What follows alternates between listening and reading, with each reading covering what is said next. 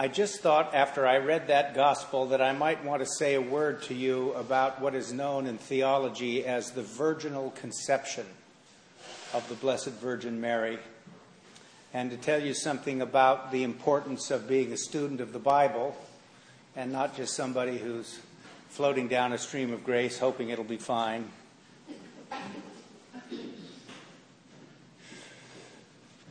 In the uh, Old Testament, there are some passages, particularly from the book of the prophet Isaiah, that speak about uh, a young woman shall conceive and bear in her womb a son, and his name shall be called Emmanuel.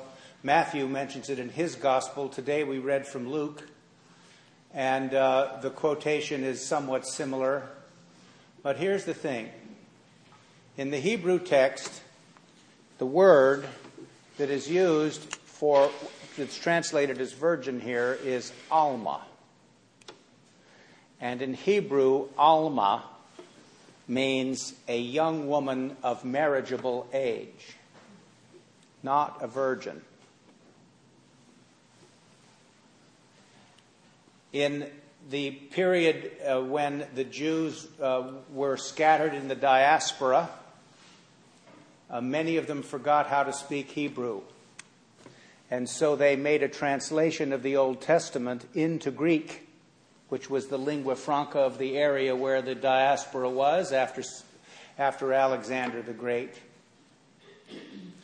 And in that section from the book of the prophet Isaiah, the word Alma in Greek is translated Parthenos. Parthenos means virgin. Now, the reason this is important in terms of the tradition, remember, Episcopalians understand what is authoritative uh, in the way in which we appropriate and make part of our own personal history, the deep things of Christian faith and belief. We have three things the Bible, the tradition with a capital T, and our human reason and experience. And so both Luke and Matthew used the Septuagint translation for this passage and not the Hebrew Bible. Matthew would have probably preferred the Hebrew Bible since he was a former rabbi, but he used the Septuagint because he was the possessor of a oral and written tradition that preceded the gospel, as was Luke, that wished to support the idea of the virginal conception. You can believe what you will about this, but it is clear that the church was at pains to preserve that tradition within its biblical text. So that's why we have persisted uh, in saying virgin in uh, the reading in English, because that's what it says in Greek Parthenos, virgin. I didn't intend to say a word about that, but it just came into my head. So we had lessons and carols today. And uh, so the themes in all of these readings are one of announcing the coming or the birth of Jesus. So I thought I'd say something to you, first of all, about a word that preachers use all the time this time of year incarnation. And we make the great mistake of assuming everybody knows what incarnation is, or at least you say, well, the preacher says incarnation, so I know it must be important, but I'm not quite sure what in the world incarnation means. So we might say something about that. And then two themes that the second Sunday of Advent give us every year, uh, notwithstanding that we had the Advent service of lessons and carols. And they are the importance of God's judgment and how we understand what that means, and the importance of repentance. And the gospel for this Sunday, if we were not having lessons and carols, would be to introduce our old friend, John, Don't Sing Jingle Bells to Me, the Baptist. So he's pretty rough stuff when he's speaking about this. John the Baptist actually is talking this Sunday about the fact that we must understand the importance of what we're celebrating here, the coming and the birth of the infant Jesus. And we must understand its meaning Matthew's gospel has John the Baptist do this. Understand the meaning of this by seeing the totality of the ministry of the Savior in depth.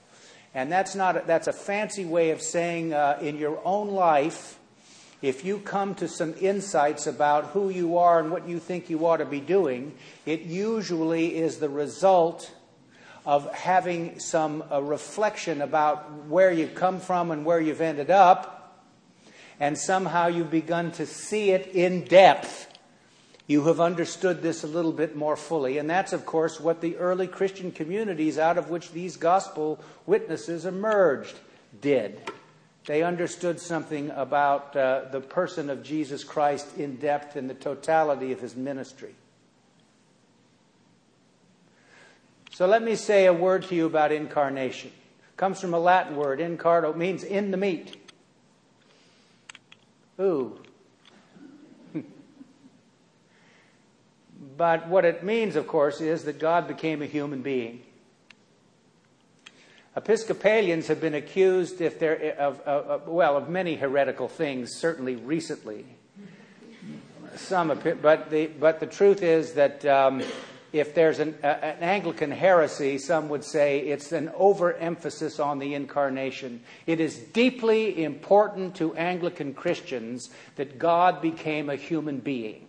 And the humanity of Jesus is important because it has enormous implications for the world, both personally, understanding the incarnated Jesus as the template that we lay over the development of our own spiritual life, the maturing of our emotional, mental, and spiritual states, but also corporately and to understand that for some reason the humanity that the Savior embodies in his earthly ministry is the same humanity that we possess. And by virtue of that, we now understand that each one of us has a role to play in big and small ways for God's plan for the cosmos. You count.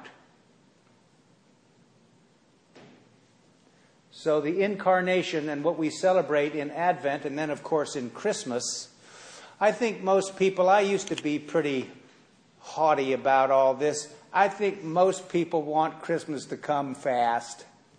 So we have Advent and we appear pretty, you know, rigorous about Advent, right? No poinsettias in here yet, right?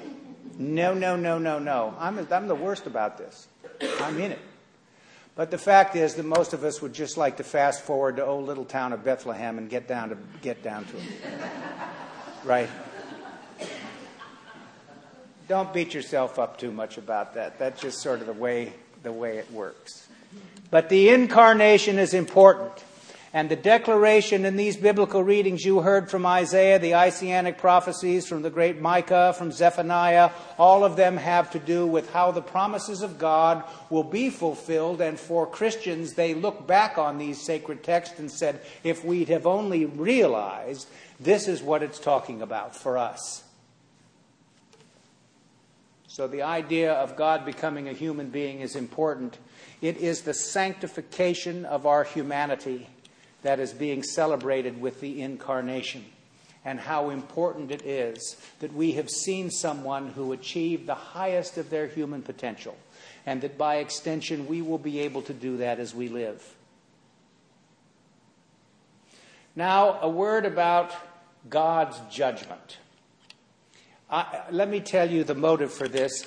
Teachers of homiletics would say, You're never supposed to do this, what I'm doing right now, but believe me, I've never learned a darn thing from any teacher of homiletics that I could use in the parish. That's my own view.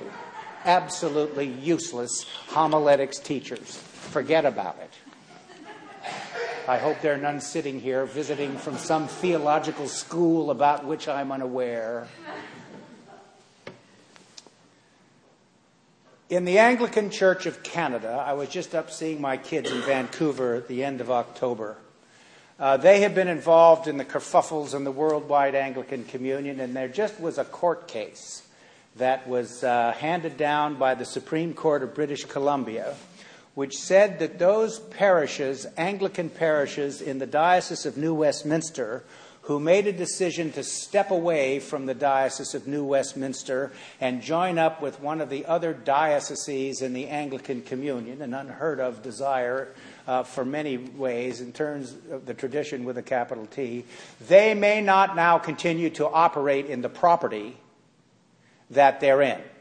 That that property belongs to the Diocese of New Westminster. That's the rule in our own church here in the, in the diocese. So they're going to need to vacate the premises or premises.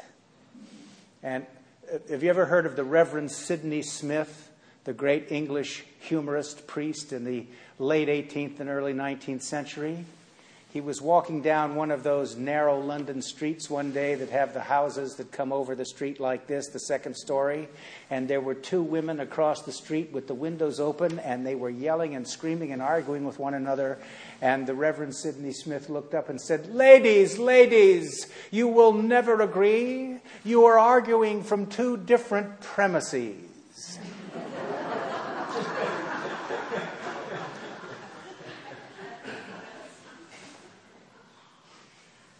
So, one of the parishes that has to go is the biggest church in that diocese, St. John's Shaughnessy. It's probably one of the largest parishes in the whole Anglican Church of Canada. And it is full tilt buggy, no holds barred evangelical stuff at St. John Shaughnessy. So, out of curiosity after this, I went to their website and I saw that they have, like we do at St. Luke's, you can listen to the sermons as an MPG file. You can listen to them. And I realized that what I was getting listening to this was a view of uh, the reason for the incarnation, the purpose of the incarnation, what the nature of God's judgment is, that is absolutely 180 degrees away from what I was taught when I was in seminary and from many, if not most, of my colleagues would say this is not the way in which we choose to interpret the deep things of Christian faith and belief. I say this without prejudice because for some that stuff may appear to be life giving. But it's heavy on God's judgment, and it's heavy on the fact that you and I have no way to get back without the work of Jesus on the cross. So, why is this important? The purpose of the incarnation was to provide God as a human being who would then be crucified and save us all from our sins.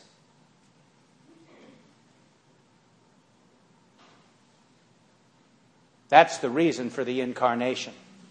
There's another one that I prefer, and that is that the incarnation is the fulfillment of the love of God and his desire to be present among us, to live in the midst of humanity, and to walk in the garden with us.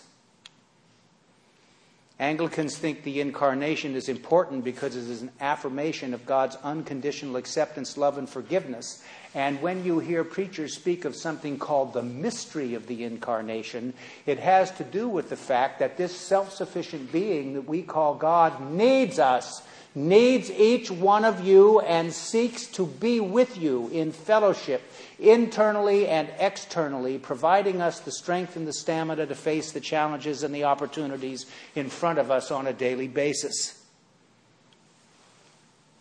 And so it is extremely important to understand the incarnation not as the purpose of inuring every one of us from eternal damnation and ensuring our post mortem bliss, but that God desires to be in continuous fellowship with his creatures, with the creation that he made and called good.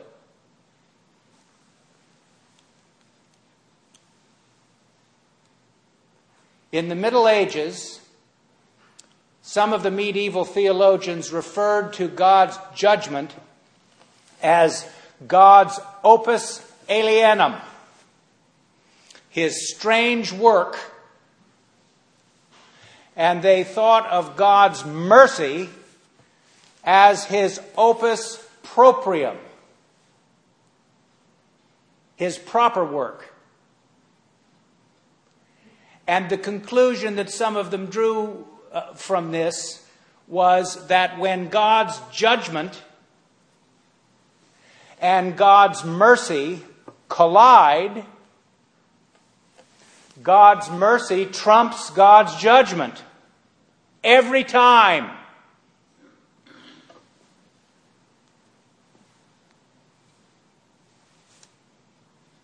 When John the Baptist speaks of the judgment of God, he is not speaking of this in his thought world in primarily individual I, I, I, me, me, me terms. That's how we think about it all. Since the Reformation, I would guess that most of us think about it in those terms. John the Baptist was thinking corporately. He was thinking about God's judgment on the people of God and their responsibility now to restore in human history the plans and purposes of God cooperating with the divine initiative begun in them at their baptism. And so, by virtue of that, we were to understand ourselves as the people of God, and that God's redemptive work was operating in corporate terms primarily. So, cleaning up our relational life together may have something to do with a movement towards a more godly society, a society where it is easier for people to be good, which would have been his primary focus. But if you wish to focus on the fact that it's I, I, I, me, me, me, we're all talking about our personal salvation. You know? That that's the most important thing that we have to do and to seek. It would come as a great shock to many evangelical preachers who you see on television and in other places these days who rail against the overweening individualism and subjectivity of this country and forget that the origins of that philosophically and every other way reside in the theological perspective that they hold and teach and preach. You can draw a straight line back to Roger Williams of the Rhode Island colony and get exactly what we're talking about. At the end of his life, Roger Williams belonged to a church that had one member, him. So that's the kind of exclusivity that you can get down to when your focus is on holiness of life and purity of life as the principal goals of the Christian faith and life. Those things are not unimportant, but they're not the whole Megillah. So remember, with God's judgment, when God's judgment and God's mercy collide, God's mercy triumphs and trumps God's judgment. Repentance is an important thing to do. It means to uh, change your perspective, to turn around and look at things in a different way.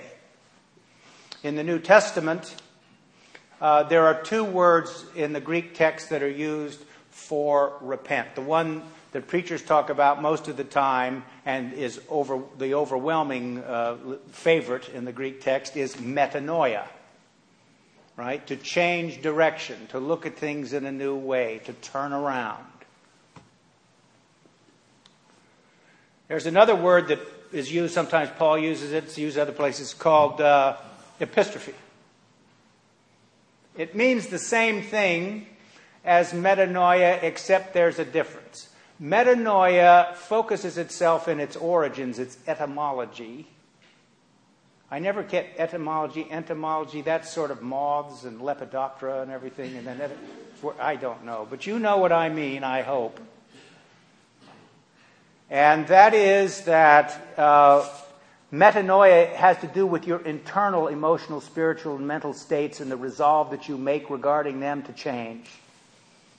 Your, the, the internal conviction that you have now that you need to do this. You need to sort of change direction in big and small ways, perhaps. Epistrophe means that too, but it means that you take that internal resolve and commitment and put it in your hands. You make a decision about how you're going to now act and behave in relationship. So that's an important part of repentance, turning around and looking at, looking at your life uh, in a new way. All of us need to do that. You know, it doesn't just have to do with religious stuff. All of us do that about a lot of things, don't we? We make some decisions about how we need to move in a different direction. Sometimes it's in fits and starts, two steps forward, three steps back. You have to do it this way. But it's that resolve that change somehow is important, and it is the principle by which we come to a clearer and surer focus of God's will and purpose for us as we live. Every day when I get up, I use a spiritual method that I actually learned in seminary that comes from 17th century France, an era of hair raising spiritual disciplines. And this one is called the Sulpician method. There's some of you who've been to Paris may have actually been to the church called Saint Sulpice. It has a great organ in it. And there is a religious order of men that came from that congregation back then called the Sulpicians. Most of the time they teach in seminary. The most famous one I know of in America was Father Raymond Brown, who was the great New Testament scholar, uh, one of them in the 20th century in any denomination. And he was a Sulpician. So this discipline is this is David Breuer's distillation of this. So if you go to Wikipedia and look up Sulpician method, you may say, "Is he nuts?" but here's what it is: I get up and I say, "Jesus before my eyes in adoration." Jesus in my heart in communion and Jesus in my hands in cooperation. I have to say this to you the, the, longer I've been doing this, the longer I've been a priest, after all this about uh, Jesus has become more important to me than anything. And somehow that's a way that I center myself in Him and understand Him to be the template that I lay over my own spiritual life and development. Jesus before my eyes in adoration, Jesus in my heart in communion, Jesus in my hands in cooperation. I hold before me what it is that got me here in the first place in the highest and best and most affirming way. How do I take the resolves that I make about the particular day and hold them close to my heart and up to God in communion, in relationship? And now, how do I put it in my hands and live it? In some form of behavior. Just as a footnote, a great friend, I, when I was in seminary, one of the, de- the deans that I had, we had two or three pass through and become bishops, I think. One of them uh, talked about uh, the fact that as you, when you become a priest and you serve people in parishes, that through your ministry you're often going to meet people whose own spiritual life is far deeper than your own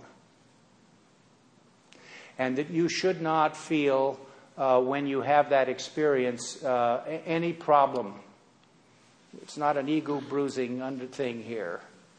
It has to do with uh, seeing what kind of um, uh, insights they can provide you along the way.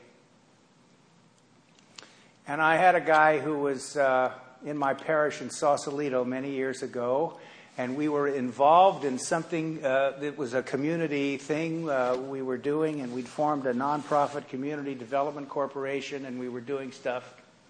At one time, he was the youngest city manager in the United States. He, com- he managed the town of Cotati, up a little north of, of Marin County.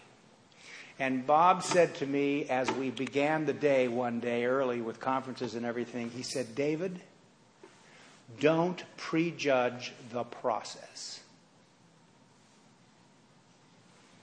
Don't prejudge the process.